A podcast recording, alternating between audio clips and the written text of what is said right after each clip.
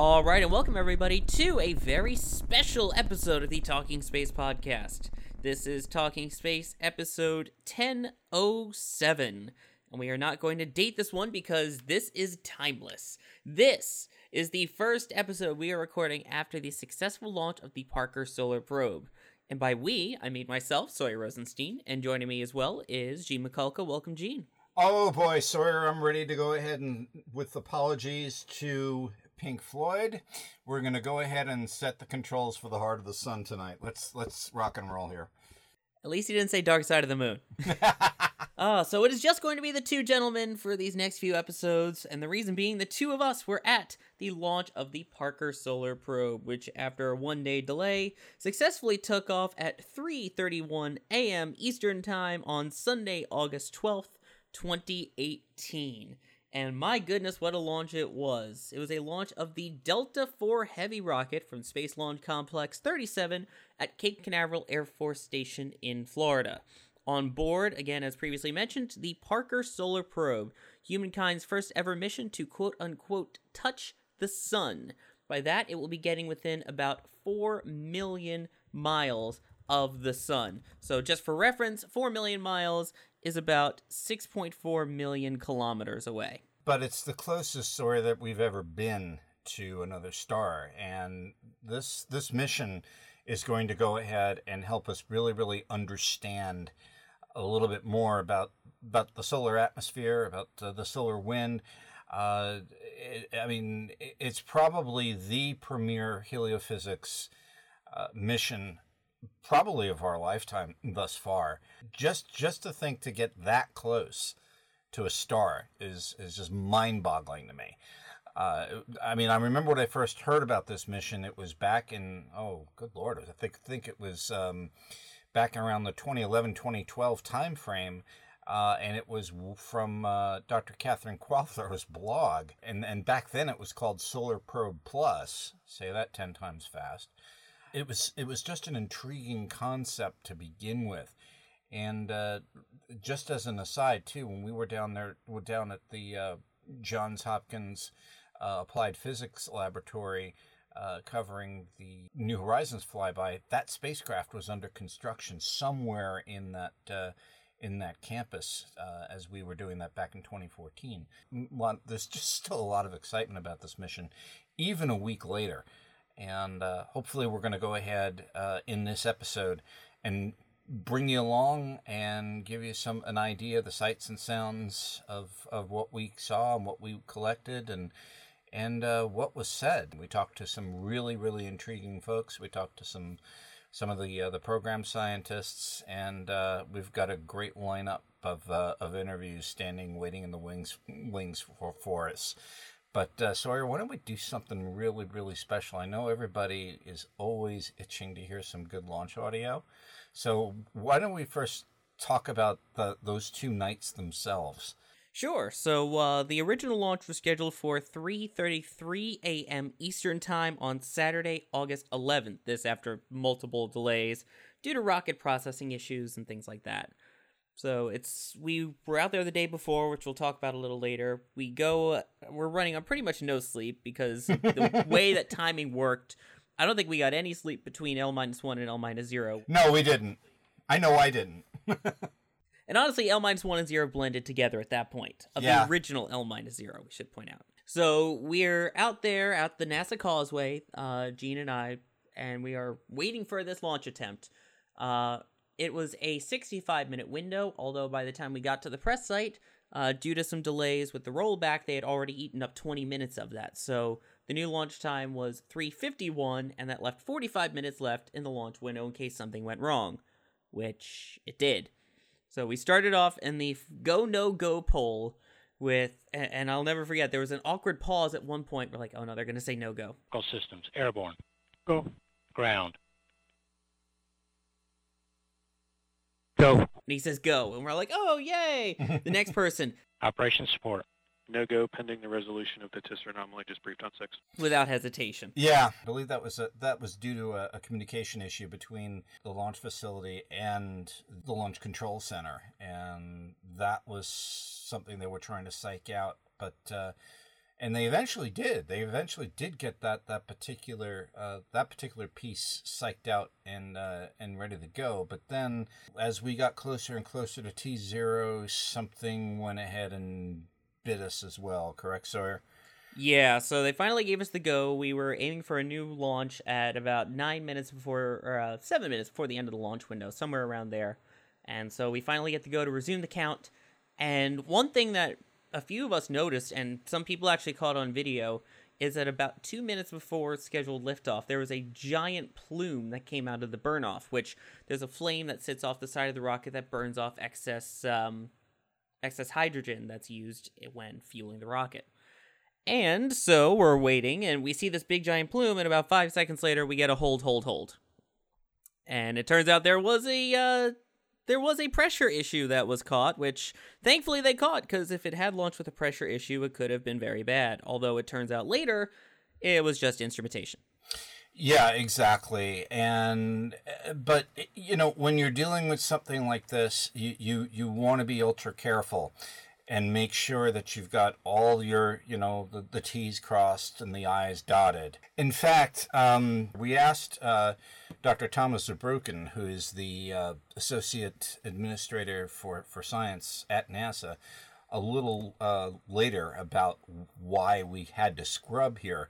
And he had a very, very interesting words, if you will, on the scrub and what happened, and what happened to him, too, when he ran into somebody from United Launch Alliance during a coffee break. We had two issues that we were working, and we ran out of time. So it's kind of the first issue was a data connection issue between kind of the ground and the spacecraft, and the second one was a helium pressure sensor. We use helium to kind of equilibrate the pressure in the rocket to make sure that everything works exactly like it should. And so the helium pressure is supposed to dip when you fuel. Just at that moment in time, at 1:50 or so, it's supposed to dip. But it dipped a little bit more than it should have. And basically what happens when it dips, you know, it hit a red limit, and we just didn't have time to bring it back. And so what the team does is exactly the right thing. Basically says, stop. I mean, I'm 100%. Like I met a ULA guy at coffee this morning, you know, and he basically apologized and said, never, ever apologize for being safe with my spacecraft. So, yeah, I thought that was a very, very interesting final word that he had on that. That really is the ultimate story there. We could have probably gone, but we just ran out of time to psych the problem out. And they, you know, United Launch Alliance did the right thing in saying, okay, let's step back here, figure out really, really what we're looking at. And if we're not happy with what we're seeing, let's just kind of call it quits for the day and try to psych this out and understand it fully. So, I mean, we can go ahead and launch another day. And it's better to be on the ground and wishing you were aloft than aloft and wishing you hadn't launched to begin with. So, you know, they were basically taking this on the side of caution. So I thought it was probably a pretty good idea to go ahead and do that, given the fact that they really didn't understand what they were up against yet. But then Sunday came along, and things were a little different Sunday. I mean, Sunday, I don't know, if Sawyer, what your thoughts were, but I thought Sunday went smooth as glass. Yeah, and here's the thing. After covering as many launches as I have, this is a weird little quirk. It's this one instinct, and I've talked with a few other reporters about it. I know, Gene, you mentioned it. It's just something that I've experienced, even talking with Robin Seemangal, who was on the show a few episodes back. He had the same exact gut instinct, where you wake up or you go out to Kennedy and you just have this feeling in your gut of, I don't think it's going to launch today, or I don't know if I'm ready for launch. And if you get that feeling, 99.9% of the time, it scrubs. Whereas if you go in, you're like, I got a great feeling about tonight, and you genuinely mean it, you're not just trying to psych yourself up, it goes 99% of the time. And I had that exact feeling of the first time of, I don't know, part of it was just exhaustion, but this one I'm like, I don't care how tired I am pumped, I am ready, I am excited. And sure enough, it had a whole different feel in the countdown. It may have just been the random pop music they were playing while we were waiting for launch. Yeah, I actually found that to be slightly annoying. You know, here I was trying to mentally get into the game and all that, and they were they were playing some I forget what the devil they were playing over the loudspeakers, but it was very interesting. I'm trying to look. I know a bunch of us that were there were tweeting out a playlist at that point of just, oh, here's the awkward music that was being played. Yeah, yeah. You know, you're right, Sawyer. I just had to, after that first hold on Saturday night, it just had that weird feeling that, okay, what else is going to bite us in the hindquarters this evening? And then it just had a really bad feeling. But Sunday, no pun intended, since we were launching toward the sun, it really had a go feeling about it. It really did. I mean, I got out of the hotel room thinking, I think we're going to have a good night tonight. And lo and behold, that Delta IV did not disappoint. I will say too, Sawyer, the previous day we got out there, and we got fairly close to that beast, and it was probably the first time I had ever been that close to a Delta IV. And I don't know if anybody if anybody wants to, they can go through my my Twitter feed, and probably Sawyer, you've posted some pictures on yours. Where, I mean, even those photographs cannot really put into words how just massive this beast really, really is. I mean, the Delta IV Heavy is just a huge launch vehicle, and it is just an impressive thing to stand next to. And Sawyer, we really got fairly close. Oh, yeah, and there'll be pictures in the show notes as well. That's closer than any of us have gotten. I was talking with a few of the veteran reporters who have covered a bunch of these, and even they're like, we never get this close, because for EFT-1, we had a line that we basically couldn't cross, and that's how it started, and then they're like, oh, we're going to move up. We're like, wait, what?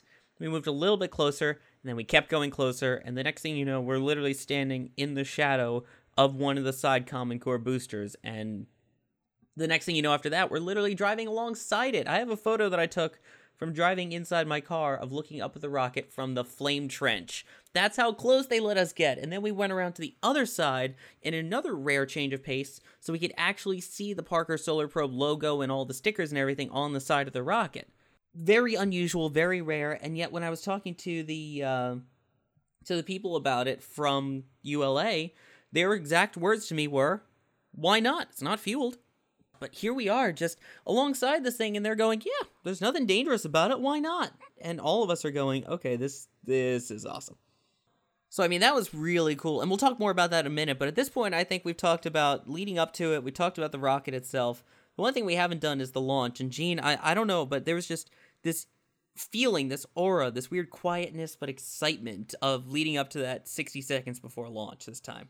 Yeah, there really was. I mean, this was not exactly my first rodeo either, but still, the last time I had seen a Delta IV Heavy take to the sky was, as you had mentioned, Sawyer, back during the Exploration Flight Test 1 for Orion, and this mission was equally critical, but it was also at night. And when those RS-68 engines ignited right below the booster, and it's always breathtaking to sit there and just stay quiet and just not only do the way I look at it is do a Scott Carpenter. Not only just see it, but feel what's happening around you, and really, really take it all in. I mean, if you're not thinking something, you're just not human. I mean, this was just incredible just to be there. We were talking about this right before launch, a few of us. I don't know if you were part of this conversation, Gene, but of finding the balance of us professionals too, of how much of that do you spend behind the lens and how much do you spend away from the lens? And you do both. You take photos and then you look up from the camera, and it's literally like you're bobbing your head up and down of behind the camera, above it, just to get that dual feel. You get the photos, but then you get the experience. Yeah, Sawyer, I mean, I was kind of lucky in that I was not encumbered. We had, you were taking the photographs basically for Talking Space at the at the Causeway. We had somebody else that was helping us out, young lady Pranvera Hasseni. She was up on the Vehicle Assembly Building with my DSLR, recording the launch, and which we will post up on our website later. For us, she grabbed some really good video from her vantage point at the Vehicle Assembly Building. So for the first time, the only thing I had with me was my, was my point and shoot phone, which, I felt kind of compelled to go ahead and post something up on the social media feeds about this. And of course people, went nuts and shared it, but it really wasn't the best photography in the world. And I just had to just sit there and just take this in and try to go ahead and process what I was looking at. And Sawyer, we're still about a week out from this thing, and I still am grappling with what I saw. I mean, in an instant, night became day, and this large launch vehicle just went ahead and majestically took off with its precious payload to a rendezvous with our nearest star, the sun. And you know what? I think at this point, let's pause for a moment and just enjoy. So this is the part where I always like to tell everyone, this is the time where if you have your headphones on, put them on, crank them up to max. If you're in the car, crank your car speakers all the way up for the next 2.5 minutes. Enjoy what it sounds like to hear a Delta IV Heavy take off to the sun.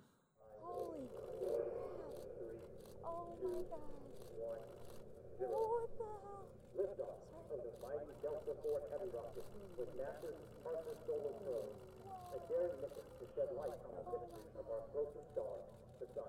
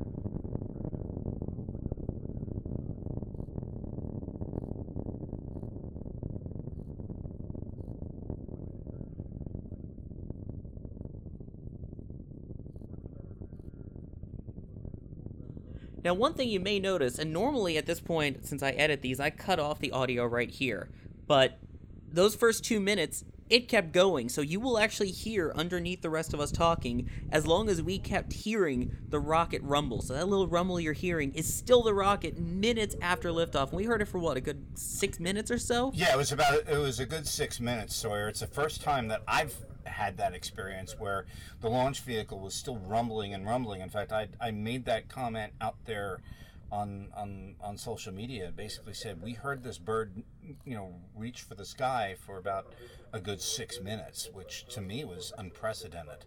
I don't know whether or not it's just the way the wind was blowing or just the way the atmosphere was that night. It just it basically said, hey, I'm going somewhere, and I'm going to let the entire area know about it. And that bird just unfurled its wings and kept flying and let the whole world know that it was delivering the Parker Solar Probe to the sun. Oh, yeah. And again, it's basically a skyscraper taking off. The height of that is about a 24-story building.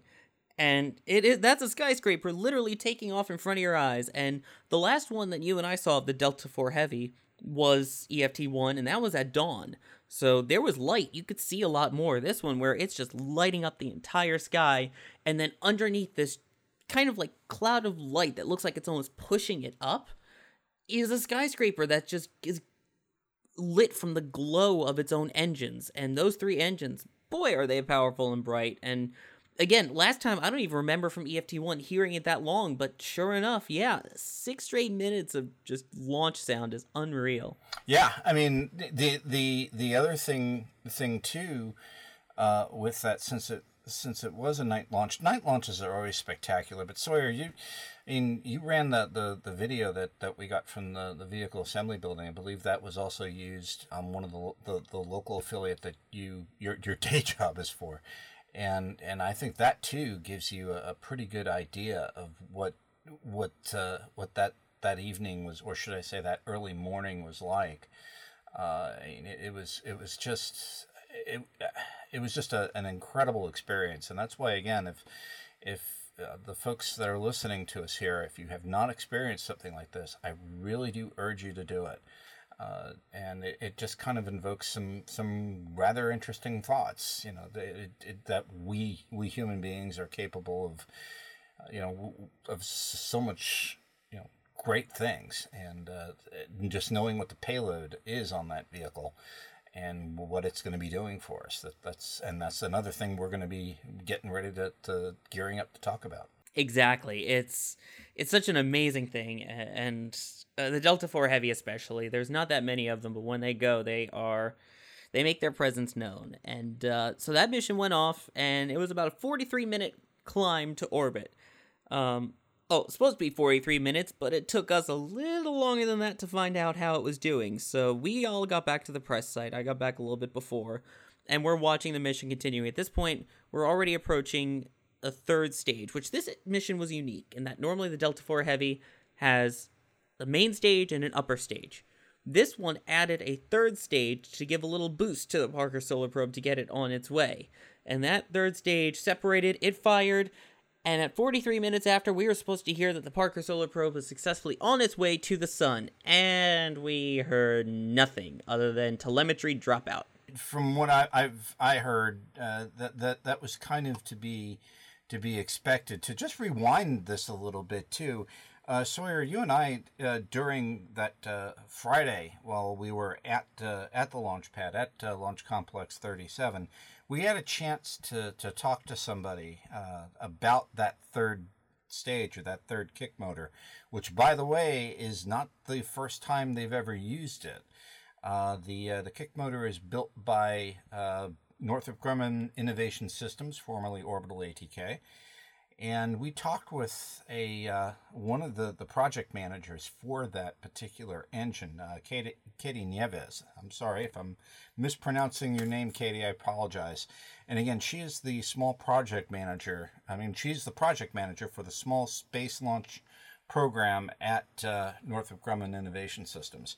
And she kind of explained what this engine is all about. And it's not the first time that this engine's ever been used. It was actually used, believe it or not, on the Minotaur. And she explains what that engine really, really does and so on. So why don't we just listen to Katie here. The Star 48 BV series. The V means that it's vectorable, steerable. It's previously flown on our LADEE and TACSAT 4 rockets or missions aboard the Minotaur 4 and 5 rockets. We have, in terms of numbers and the performance of the vehicle, it provides 15,000 pounds of thrust. In terms of speed, at separation, the rocket is going approximately 28,000 miles per hour. At the end of the burn, of our motor burn, it's now going 35,000 miles per hour, and so it is definitely a kick stage to put the rocket on a trajectory going towards the sun. Now you mentioned two smaller vehicles, the Minotaur and because I remember the LADEE launch. I actually saw it from I was there. Yeah, it was awesome. So were we. It was fantastic. Were there any modifications that, this is a much larger launch vehicle. Were there any modifications to that engine at all that were required to fit the Delta IV Heavy as opposed to, say, like Minotaur? The engine itself, no modifications were required. It was more in the secondary structures and the structures that connect the Star 48 and avionics to the second stage of the Delta. That adapter structure is unique to this vehicle.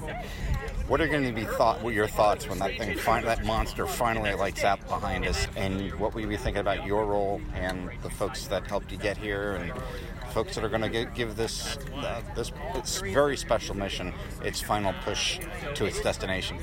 Excellent question. I think it's going to be a healthy dose of excitement and a healthy dose of relief to see a conclusion for a project that my team has been working on for 3 years.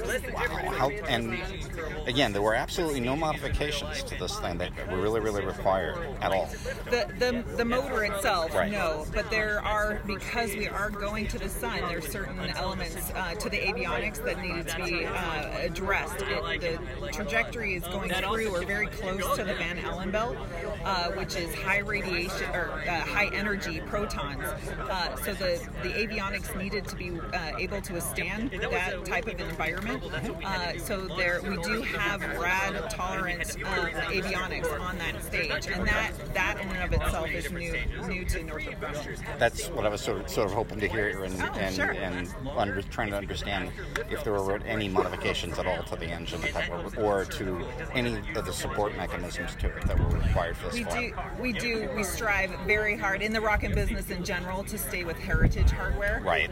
But Northrop Grumman has the unique ability to customize our missions based on what the customer needs, and in this case, the trajectory really defines what our requirements were, and probably the most challenging was to handle the radiation, the Van Allen belt. Okay, I'm going to give you the last word here.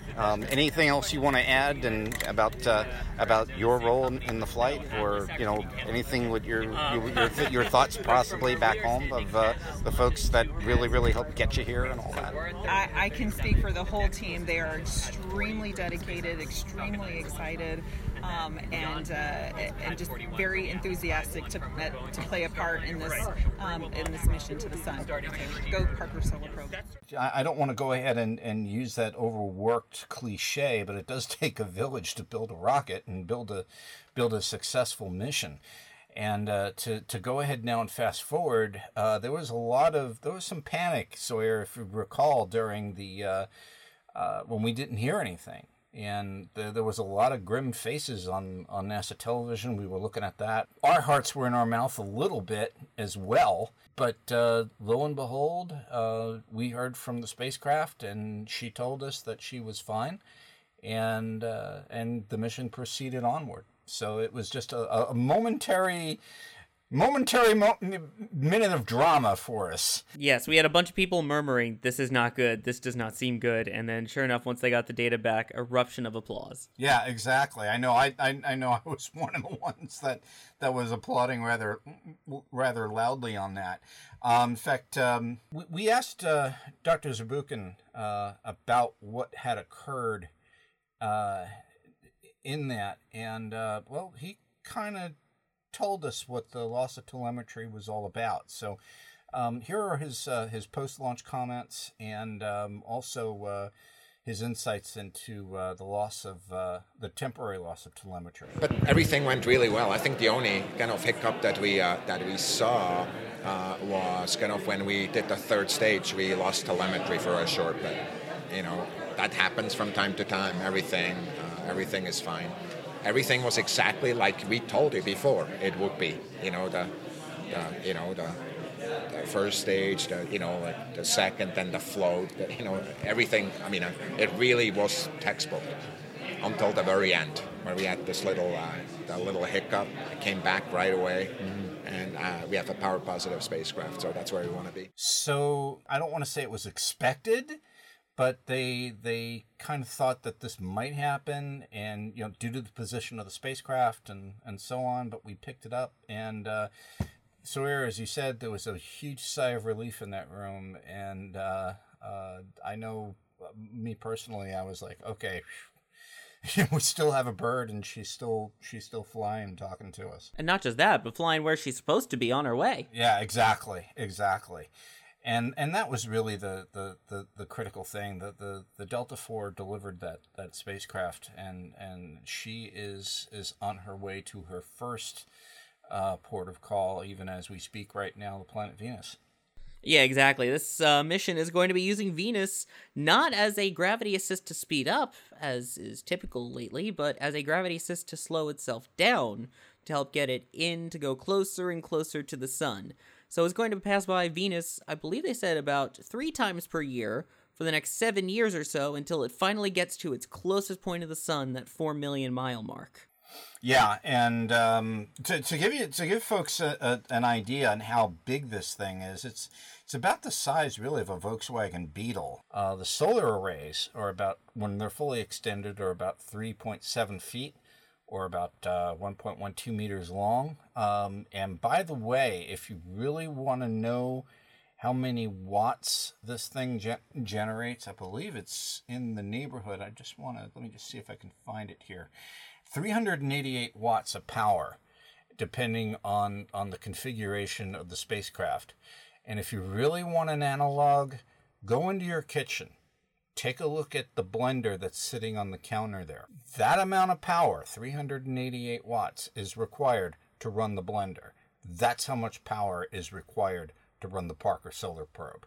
So I just thought I'd go ahead and throw that particular piece of information out there. That's pretty cool. And the other thing to note is it's not that heavy either. I mean, in terms of weight, I believe it came out to about 1,400 pounds or about 550 kilos.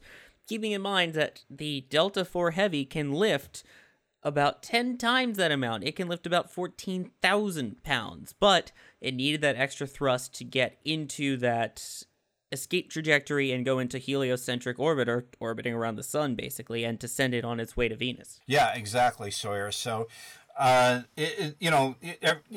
was the big question there too. You know, couldn't we use a smaller space? You know, couldn't we use a smaller booster? Not really. Not for this particular mission. Could we use something like Falcon Heavy? No, because you still need the cryogenics that Delta IV Heavy was able to go ahead and give you with that, as well as an advantage for the mission. So the Delta IV Heavy was the best tool in the Swiss Army knife that the United States has right now. This was an amazing mission, and the other thing was just the excitement surrounding it. And normally, you know, we tend to cover, if we cover a launch, some science-related missions. So a lot of the commercial resupply missions to the space station. We did OSIRIS-REx, things like that. As cool as those were, this one, at first, it didn't seem to have that air of excitement around it. NASA didn't seem to promote it as much, in my opinion. There was a lot of events that they could have held but didn't.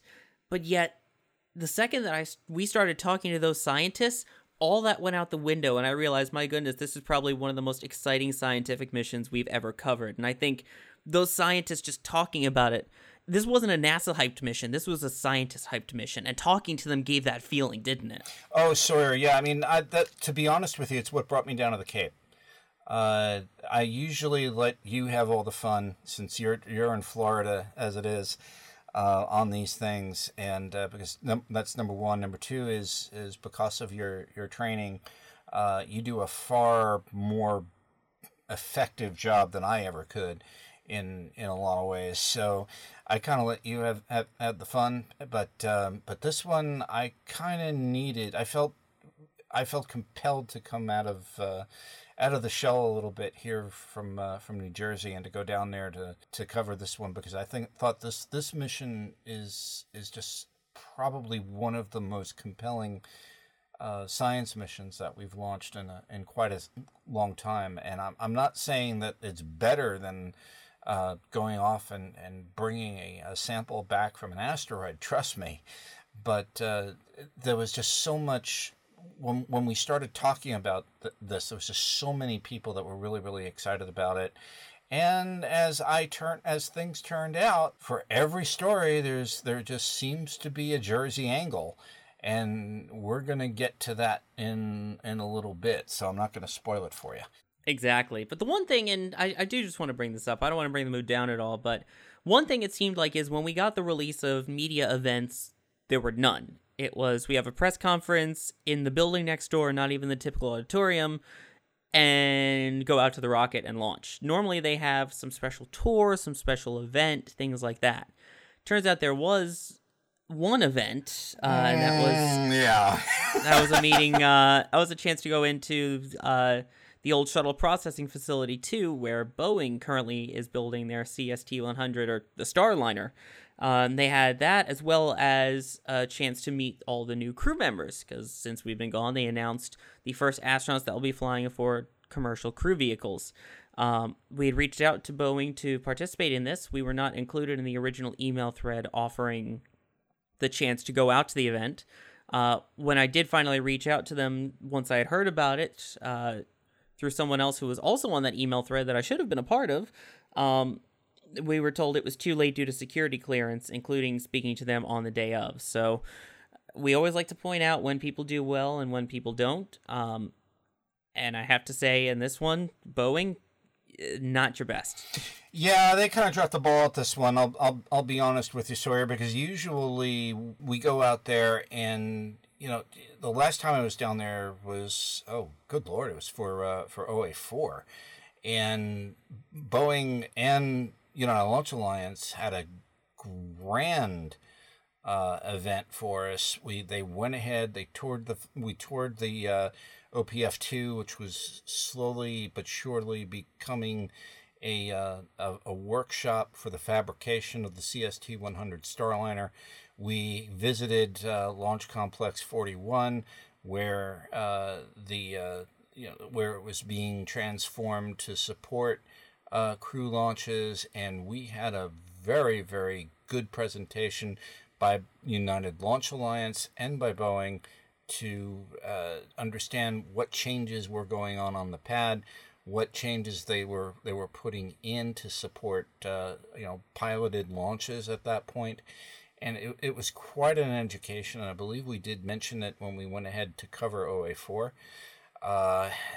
But this one, it's like night and day. I mean, I know if you reach out to, say, the folks working on the SLS, it's a different story. Case in point, see our episode from Houston where we did a 2-part special all on the stuff that they gave us access to. Yeah, exactly. And or if we talk about, SLS or Orion, the folks are over there ready to talk to us. Sawyer, you had carte blanche pretty much over at the Johnson Space Flight Center. You and Robin had literally run of the place, and Brandy Dean basically let you guys have at it and do what you needed to do. But again, that was NASA. But you talked to the Space Launch System side of the house for Boeing, and they are extraordinarily accommodating.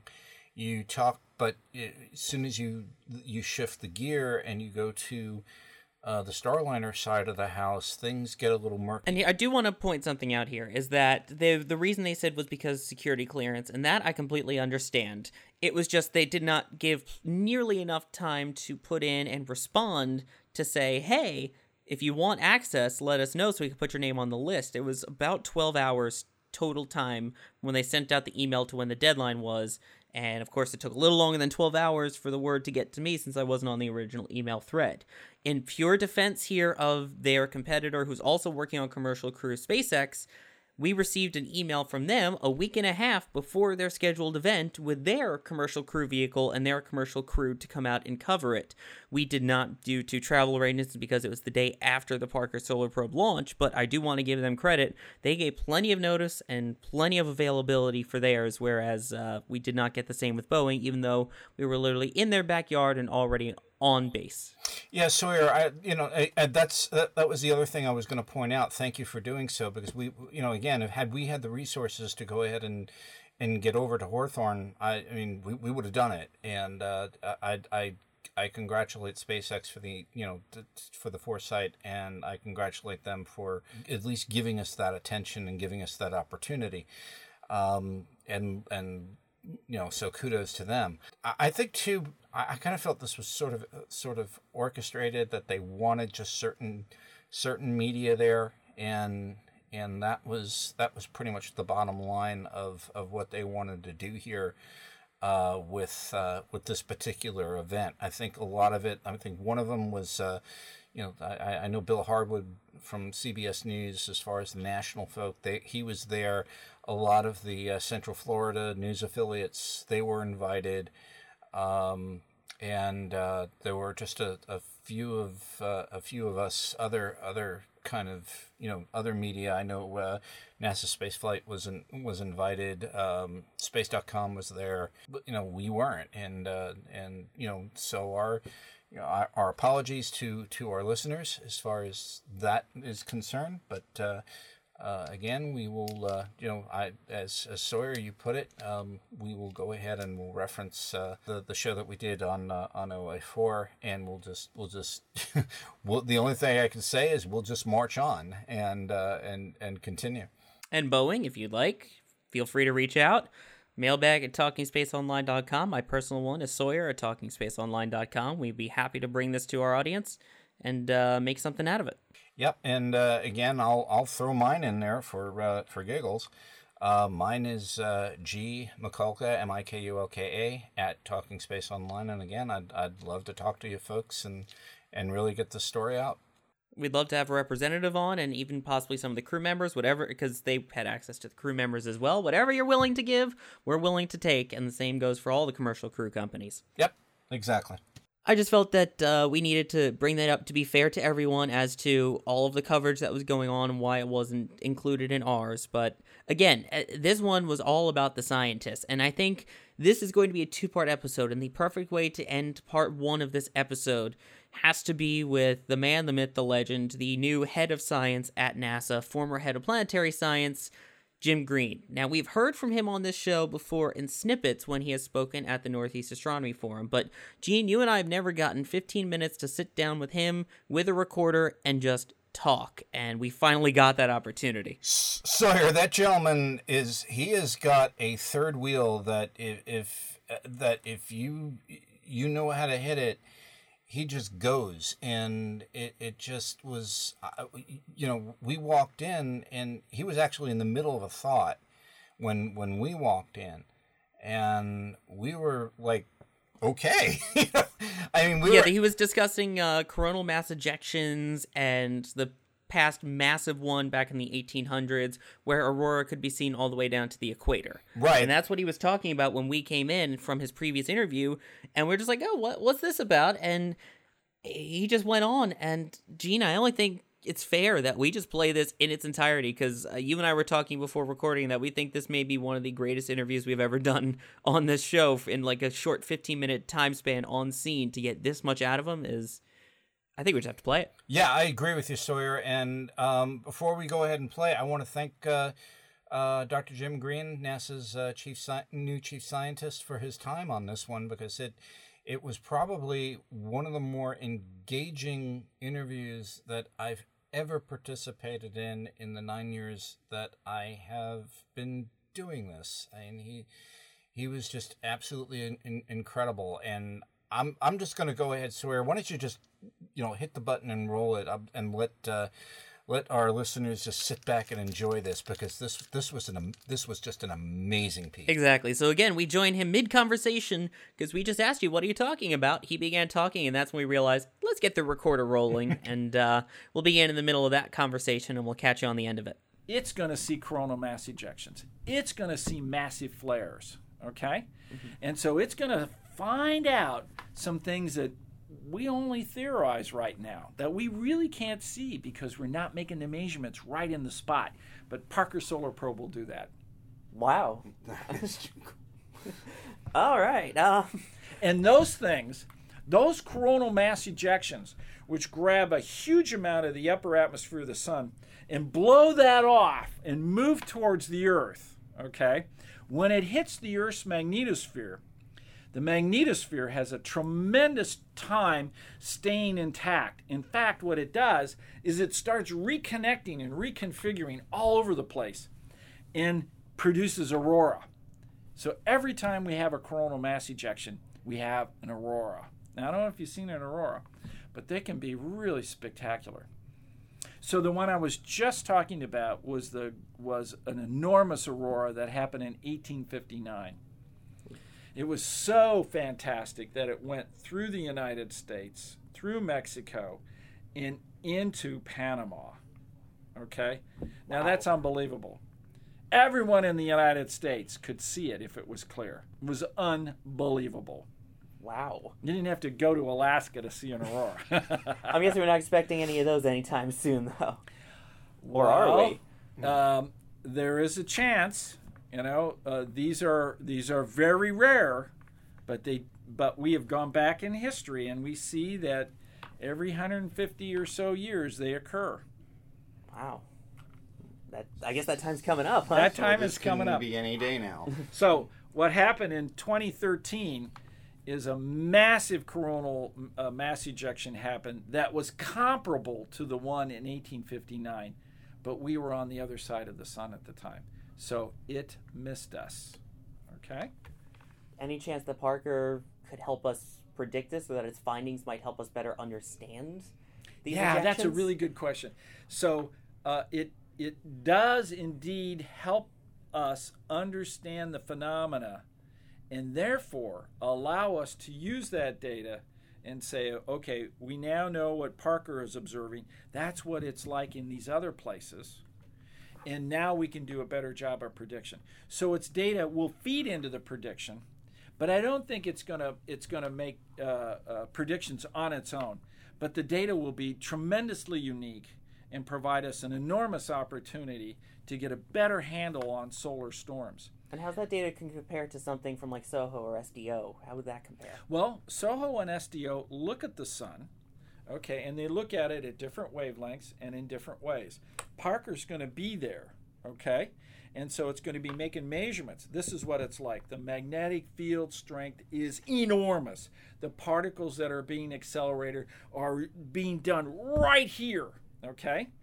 And so with its imager, it's going to image the area and then fly through it, okay? And then that data was going to be put in context with all the SOHO and SDO and stereo data, and they'll say, okay, right here, this is what's going on.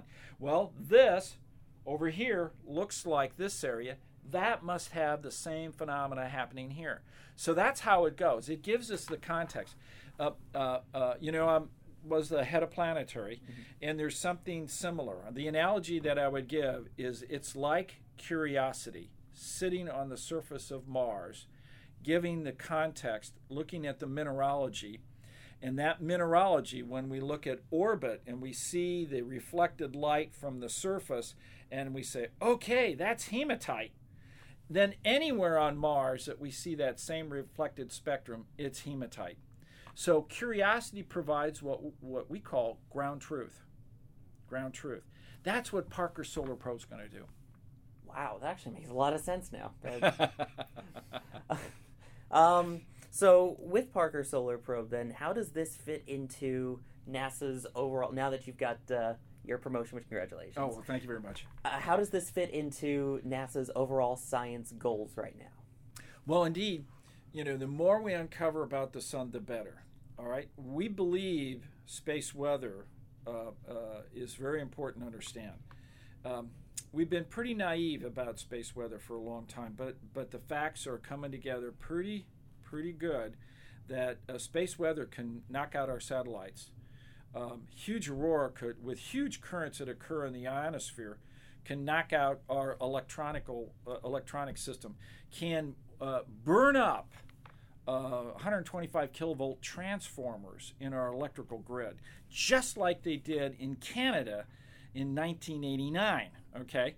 Now, that means we need to understand what happens in this space weather because it has direct effect on us here on Earth. I mean, in a major way. Let me give you an example. Because now we know that that our observation of the sun over the last 40 years, the sun actually in space weather has been pretty quiet. But in its past, we know it's been absolutely really active. And there's been certain times, although rare, that it's just been tremendous activity. that today, if those things occurred, we'd probably be burning up most of the transformers in our electrical grid. Okay? Now, is that a bad thing? Okay. And it turns out it's a horrible thing. And the reason why is there's about 300 125 kilovolt transformers in our electrical grids. And if we burn up a significant number of them, replacing them is going to be difficult because we only make one or two a month. And even then, that requires electricity to do that. Okay? And so a lot of the world, you know, when you think about it, without electricity, if it was out and we're waiting for a 125 kilovolt transformer to be installed, we're going to be shooting squirrels and chopping wood out the back to survive. So we will go back in time and live like the early 1800s, okay? Now, that's livable, all right? You know, we have proof of that. But in reality, we're not prepared to be camping all our, you know, for the next months or many months. I mean, it's just not, you know, that's just not going to be fun anymore. Yeah, try and make someone go 5 minutes without internet, let alone 5 months. Yeah, right. Okay, no phones, no microwaves. I don't know what my wife would do without her microwave. But you can't pump gas either. Okay, I mean, it's a real problem. So the study of the sun is fundamental to creating the knowledge we need to make predictions, and then from those predictions be able to respond to allow our technological society to continue the way it is. That's just phenomenal to me that we're making this kind of progress. That is absolutely amazing. Now, Gene, I know you're bringing this up. Is that how it brings up not just how this fits into NASA's current science goal, but obviously with the decadal survey, how is Parker Solar Probe fitting in with that? Well, you know, that's a really good question because we have wanted to do this for 60 years. I mean, this has been talked about for a long time, you know, and it's been in decadals before. But, you know, the concept is, well, why haven't you done it? Well, to go where this thing is going to go, and to be able to get into an area where the temperature is going to be 2,500 degrees Fahrenheit and be able to survive, let alone take measurements, we just were not there. You know, some new technologies had to be made and had to be perfected. And we now have what we need. It's all together to be able to pull this off. So you see the poster with the sunshade on it, okay? That's always going to point to the sun. Okay, it's about 7 foot in diameter. It's painted white. It's about 4, maybe 5 inches thick of carbon-carbon material, special material that's necessary to be able to withstand these kind of temperatures. And on the other side of it, those instruments will be almost, you know, 70 to 80 degrees Fahrenheit. It'll almost be like room temperature, okay? That's unbelievable. That's a wonderful follow-up to the question I had as far as the sun shield and the carbon-carbon material. Mm-hmm. I was kind of wondering, is it very similar to the bird that's behind you with the shuttle leading edge and the nose there? Because I know the shuttle tiles. Right, they had the shuttle tiles. They had the reinforced carbon-carbon. Is the material that's being used on Parker similar to that, or is it more advanced? And if so, are there other missions that are kind of looking at this and going, hey, you've solved the problem. You may have solved the problem for us. Yeah, it's a really good question. So these are two different technologies, okay? So what makes the shuttle tile work is how it is constructed. You know, when you look at Apollo or Mercury capsules, you had a surface that was made underneath that was what we call ablative. It was designed to burn off, okay? And the concept is it takes a lot of heat to burn it off, and so if you make it thick enough so that as you burn it off all the way down, you could actually make it to the ground before you burn through, okay? That was the idea. That was really heavy, really heavy. So the next technology leap was the tile. Now what's going on with the tile is that they have fibers that can withstand enormous temperatures. So their composition, I'm not quite sure. But how it was constructed is they were laid on in different directions, okay? Now, if you grab a sheet of paper, that's actually how paper is made, with fibers that are put together, okay? Now, the fibers with spaces in between them were really important because as the heat came in, then it was squirted out. And it wasn't designed to be burnt up and ablative. It was designed to grab the heat and move it, okay? This particular technology isn't going to be burnt off either, but it's designed to withstand that enormous heat, okay? Now, it's the first layer of protection is the white paint, a special white paint, and of course, the difference between white and black is white reflects the whole visible spectrum and black absorbs the whole visible spectrum, okay? And so you want to reflect as much light away as you possibly can. And then that allows you to tackle the next level. The next level is heat, and although it's enormous, we also have to think about the fact that it's not like our atmosphere.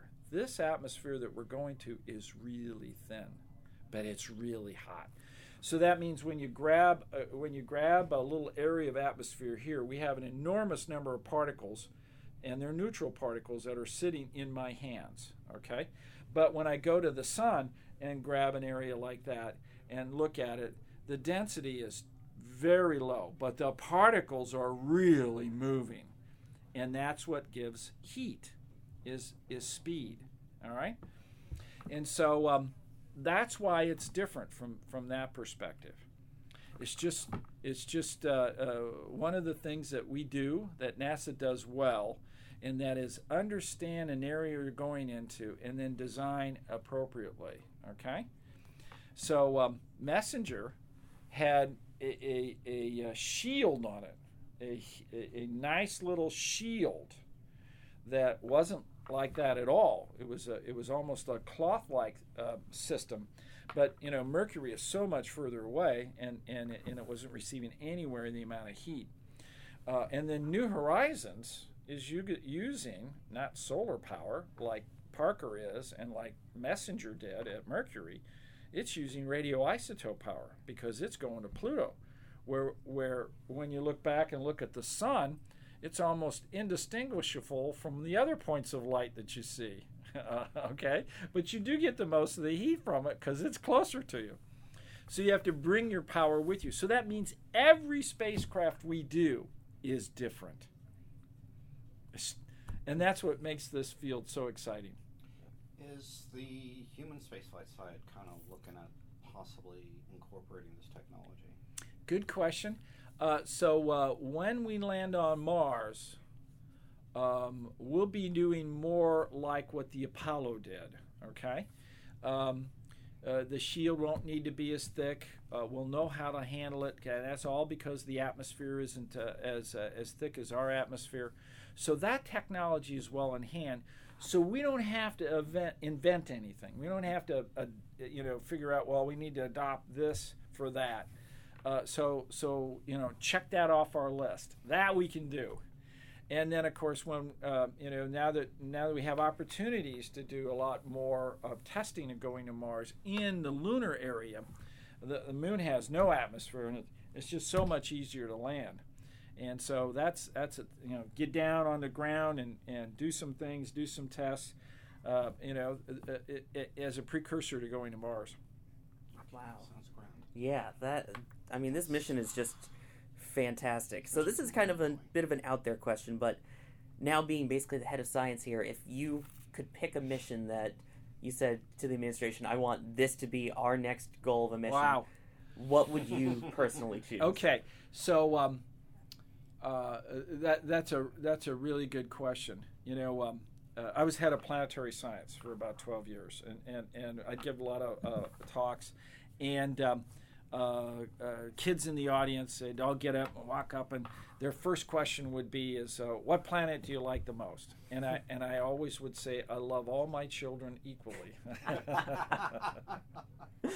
So now that I'm the chief scientist, I'm going to have to say it that way, you know, because, and it's really true in the sense that every mission we do has a special set of circumstances that it's going into. And it's making a special set of observations we've never made before. And it's doing it in a special type of way.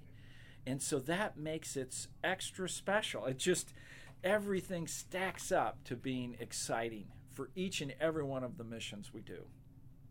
That's great. Anything else you want to add?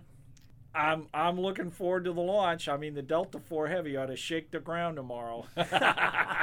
That is the truth. Thank you, sir. Sure, my pleasure. The one thing I love is you could just tell his excitement, and he was taking these things that can be pretty complex and simplifying it. Just, you know, things like the paint on the heat shield and just all these little details that make this such a big mission. It's, I get chills re-listening to it. So one of the things that I talked to some folks around here about after talking with Jim Green is Jim Green's the kind of individual that could go ahead and make fungus sound intriguing. And he is one of the, I'm serious. I mean, he is one of these people that can take, as you said, can take the most complex, mundane piece of science and get you so energized about it that you just have to pick up a book or go to the internet or go somewhere and learn about it. And if you're not intrigued after hearing that piece about the Parker Solar Probe and its mission, I dare you, mere mortals, not to be. He's just got a rare gift, and he's right where he needs to be. And it's one of those things where you and I had questions lined up of things we kind of wanted to ask him about, and he answered most of them before we even got to it. And yeah. You know, some of these complex things he was able to take, like, you know, the fact that we had a picture of the space shuttle behind him talking about, you know, the heat shield comparisons and everything. It's great. And a huge thank you again to Dr. Jim Green, and congratulations again, as we mentioned, on your promotion to the head of science at NASA. When you talk to him, it's like having a day off as far as interviewing is concerned. And he's just an amazing individual. And I can't say enough about him. So again, Dr. Green, if you're listening, thank you so much.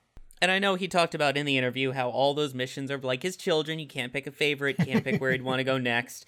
And I think that's kind of the same way with ours. Admittedly, that one is pretty up there, but we've got so many more amazing interviews to share with you. But you're going to have to wait 2 more weeks for part 2 of this amazing series to come out, and we hope you'll join us for that. But thank you for joining us for part 1, Gene Mikulka. Oh, I can't wait to start part 2 here, Sawyer. It's going to be an amazing show.